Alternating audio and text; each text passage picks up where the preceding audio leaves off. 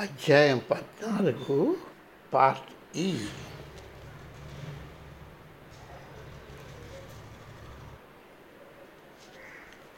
ఇప్పుడు అంతా నాకు అర్థమైంది. చాలా నెలల ముందు స్వామీజీతో ఆఫీస్లో పనిచేయడానికి వచ్చిన ఒక స్త్రీ కొత్త కారు కొనుక్కుంది. ఆయన కిటికీ ఎదురుగుండా ఆమె కారు నడుపుకుంటూ పార్కింగ్ ప్రదేశానికి వెళ్తుంటే స్వామీజీ వెనుక ద్వారం నుండి పరుగున వచ్చి ఆమెను కారు నుండి వెంటనే బయటకు వచ్చేయమని అరిచారు. ఉరికిపడి ఆమె ఆయన చెప్పినట్టు చేసింది. ఆయన అలా పట్టుబడడం ఆమెకు ఉద్రేకం కలిగించింది. ఆ కారు వెంటనే అమ్మేయి అని ఆయన ఆమెను ఆజ్ఞాపించారు. ఆవిడ నవ్వి తన క్రొత్త కారు ప్రసక్తే లేదని చెప్పింది? తీవ్ర కోపంతో ఆమె తాట తాము తన మాటలు వినాలని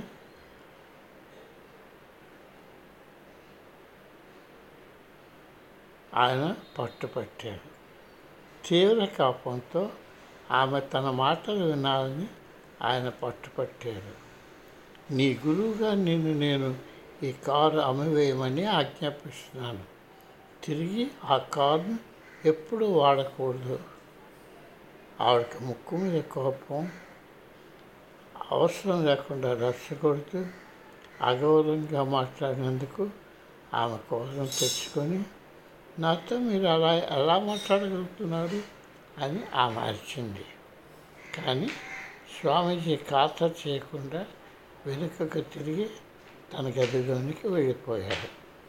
ఆమె అలాగే కోపంతో ఉండిపోయింది. ఆమె కారులో ఇంటికి వెళ్ళిపోయింది. స్వామీజీ ఆమె క్షేమం ఇప్పుడు స్వామీజీ ఆమె క్షేమం ఎప్పుడు కోరుతారని తెలుసును అందుచేత రోజులు గడుస్తుండగా తన వైఖరిని ఆమె పునరాలోచించింది. మరుసటి వారం తన కారును ఒక నివాసిత స్త్రీ కొనడానికి ఇష్టపడుతున్నారని అది ఆమెకి ఇవో అమ్మవచ్చునా అని స్వామీజీని ఆమె అడిగింది. దానికి ఆయన అంగీకరించాడు ఆ కారు చనిపోయింది. ఆ కారు కొన్నావిడే. స్వామీజీ మరణం ఎప్పుడు సంభవిస్తుందో ముందుగానే సులభంగా చెప్పగలరు. సంవత్సరాలు గడుస్తున్న కొద్దీ ఎంతోమంది శిష్యుల జీవితాలు ఆయన కృప వల్ల రక్షింపబడ్డాయి. ఒక శిష్యుడు నాకు తన కథను వర్ణించాడు తనకి గుండె జబ్బు ఉందని కానీ అంగసత్వం వల్ల ఆపరేషన్ పట్ల డాక్టర్ ఆశాజనకంగా లేదని వారు చెప్పిన పరిణామం నిరాశపరుస్తున్నదని నాకు చెప్పాడు. తన కుటుంబం ఏమైపోతుందని బెంగపడుతూ ఊపిరి అతి కష్టం మీద పీల్చుకుంటూ ఆసుపత్రి పరుపుపై పడుకునుండగా స్వామీజీ తన వద్ద ప్రత్యక్షమయ్యారు. ఏమీ మాట్లాడకుండా గురువుగారు తన చేతిని రోగి వక్షస్థలంపై ఉంచి హృదయాన్ని ఎంతో గట్టిగా నొక్కాడు దానికి ఎంతో బాధతో రోగి అరిచాడు స్వామీజీ చిరును నవ్వి ప్రక్కకు తిరిగి కిటికీ వద్దకు నడిచి అంతర్ధానమయ్యారు. డాక్టర్ను ఆశ్చర్యపరుస్తూ ఆ శిష్యుడు పూర్తిగా కోరుకున్నాడు ఇంకొక శిష్యుడు శిశువుతో ఇంకొక శిష్యుని శిశువు ఎంతో జబ్బుతో నిరాశగా ఉండగా నీరసంగా ఉండగా ఆయన స్వామీజీని సలహా కోరాడు వాడి హృదయానికి ఎక్స్రే తీయించు వాడి గుండెలో ఒక రంధ్రం ఉంది అని గురువుగారు ఆయనకి చెప్పారు. పరీక్షలో ఆ శిశువుకి హృదయంలో రంధ్రం ఉన్నదని తేలిపోయింది. శిశువు మరీ చిన్నవాడిని వైద్యుల ఆపరేషన్ వెనక్కి పెట్టాలని సలహా ఇచ్చారు. ఆ శిశువు ఆపరేషన్ చేయించగల వయసు చేరినప్పటికీ ఆశ్చర్యకరంగా ఆ రంధ్రం మూసిపోయిందని తెలుసుకున్నారు. ఒక్కొక్కసారి తీవ్ర ప్రమాదం జరగనని స్వామీజీ హెచ్చరించిన దానిని ఖాతా చేయకుండా వదిలివేయడం కూడా జరిగేది.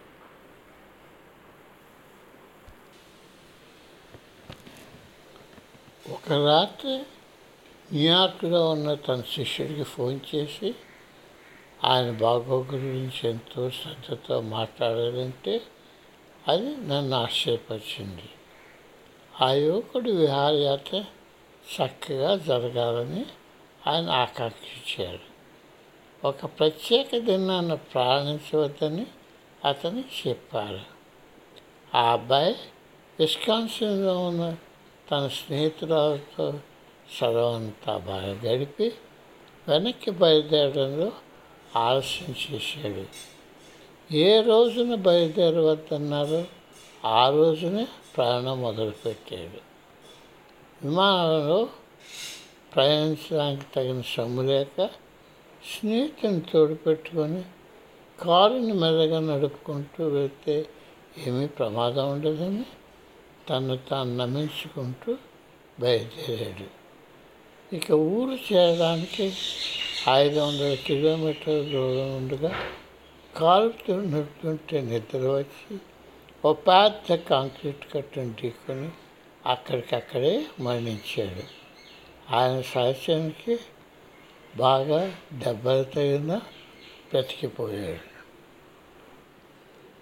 ఆ స్నేహితుని మరణానికి నేను ఎంతో చింతించాను. ఈ జరిగిన దానికంతా కొన్ని వారాల పాటు నా మనస్సు వికలమైపోయింది నా స్నేహితుడు ఆ హెచ్చరికను నిర్లక్ష్యం చేయకూడదని తెలిసినా ఆ రోజు ప్రయాణం చేశాడు. నాకు చాలా బాధ వేసింది.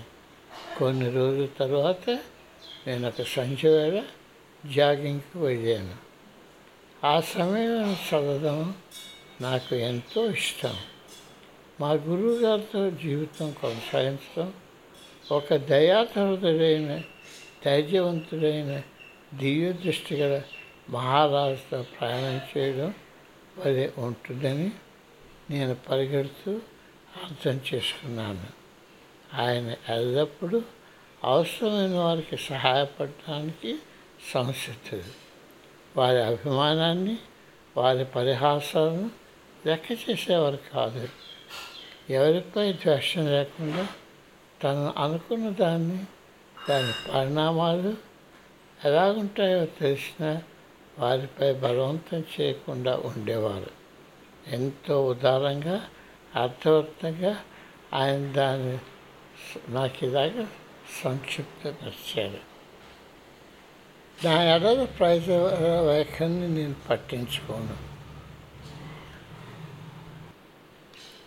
నా ఎడల ప్రజల వైఖరిని నేను పట్టించుకోను. నా పని నేను చేస్తాను. వాళ్ళ మాటలు చేతల వల్ల నేను ఇంకొకలాగా చేయవలసిన అవసరం ఏముంటుంది? భగవంతుడా నాకెంతటి చక్కని స్నేహితుని ప్రసాదించేవయ్యా?